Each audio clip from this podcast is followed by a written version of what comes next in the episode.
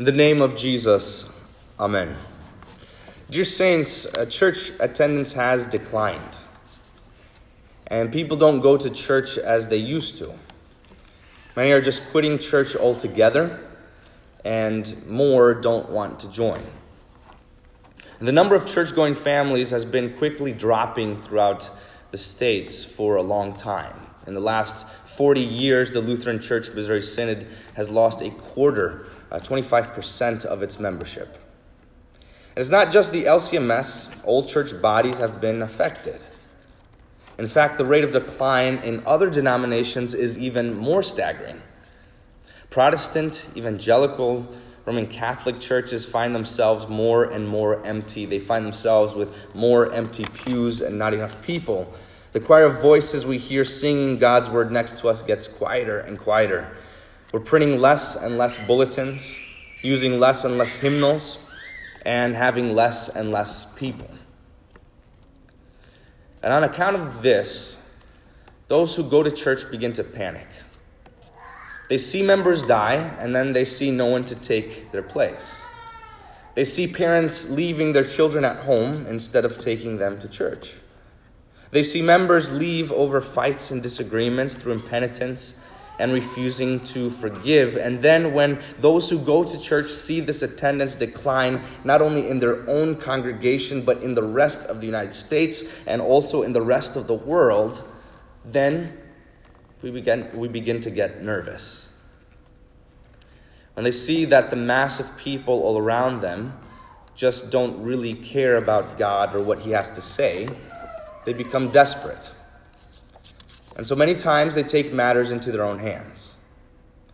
They try the newest technique to make people stay, or they develop a strategy to bring people back, and they come up with a new idea to get people to join. Left and right churches have turned to experts and marketing strategists. Congregations have poured thousands upon thousands of dollars into what is called the church growth movement, where there are books and materials and DVDs and workshops that will teach you how to grow the church. And over the past 30 years, we've learned that the main point of all these programs is this give the people what they want.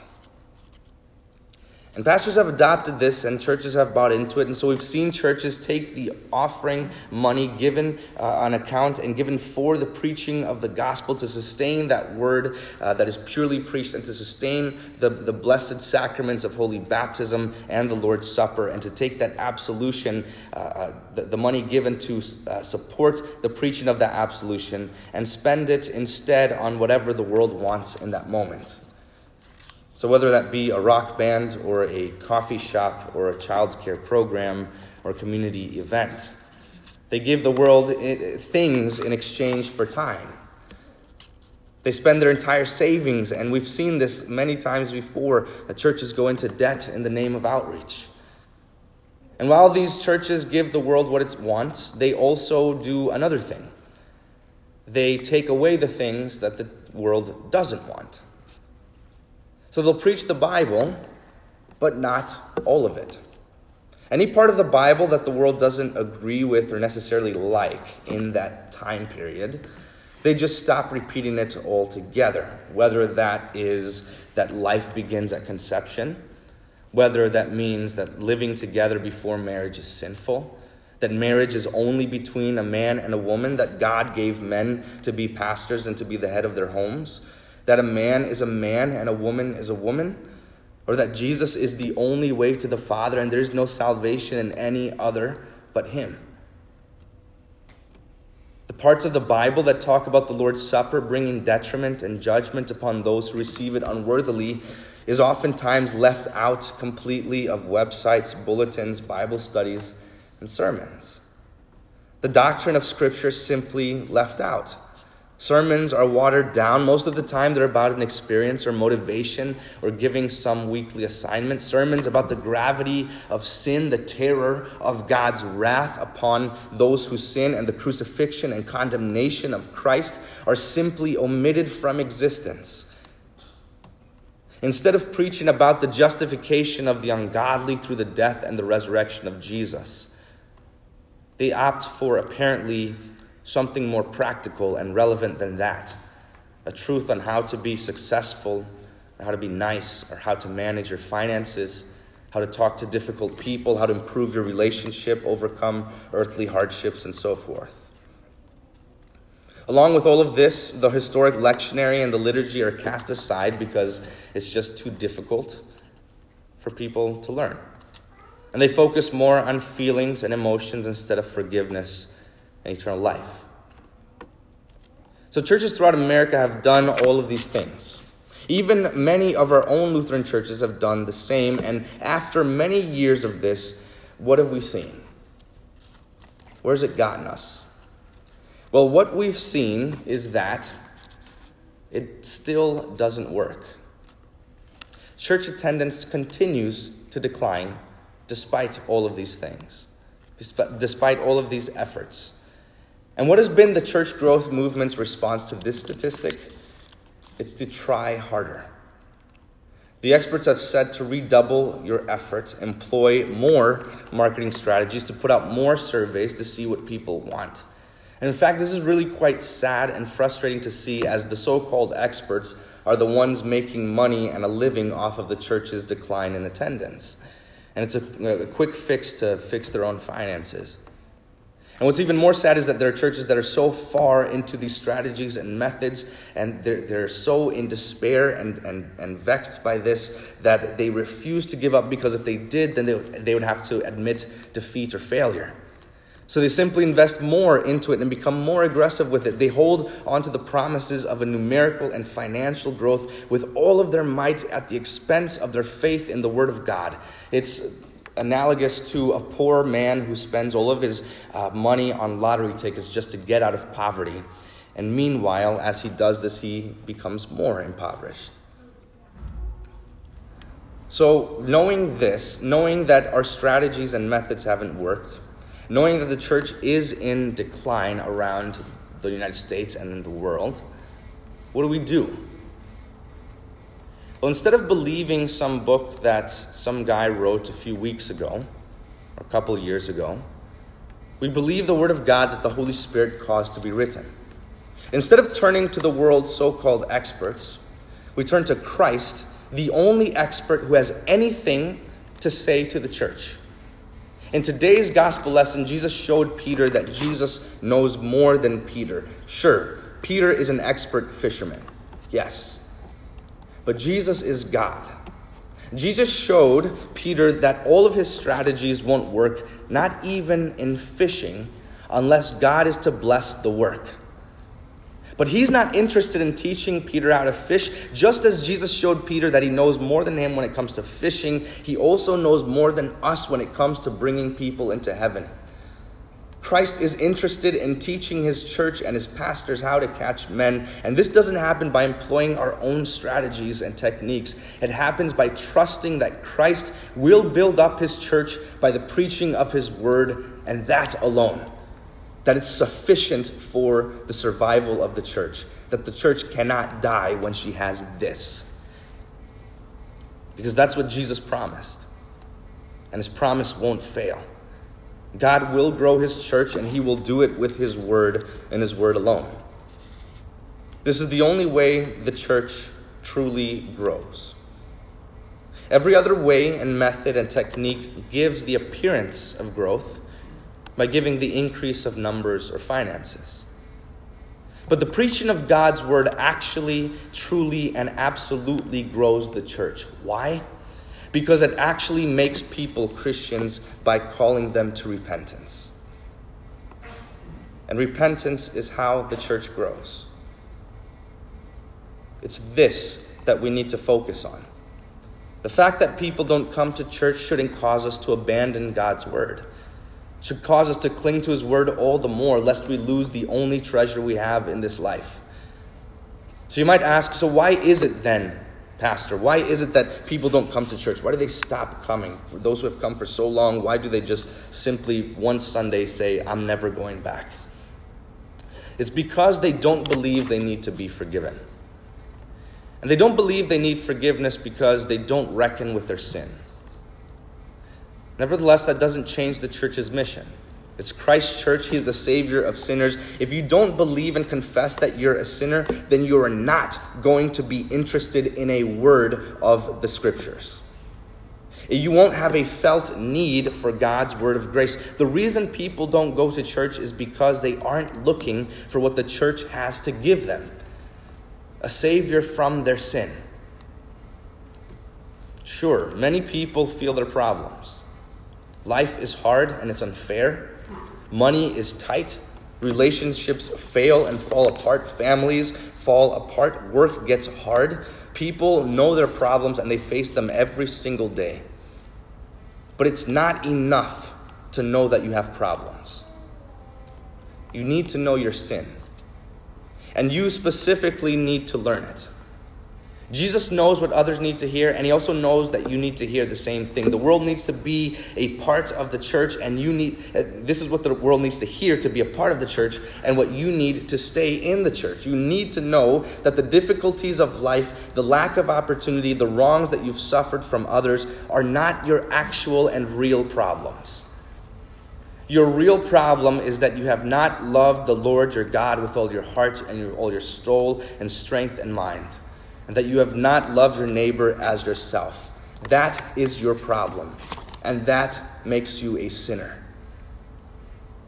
That gives you the right to cry out the same words that Peter cried out at the knees of Christ, saying, Depart from me, Lord, for I am a sinful man. You have no right to stand in the presence of God, your Maker. Until you know this, the heavenly doctrine of the Holy Gospel will not touch you. The forgiveness of Christ will never be relevant to you. The message of Jesus' suffering and his death to take away your sin is not going to give you an ounce of joy.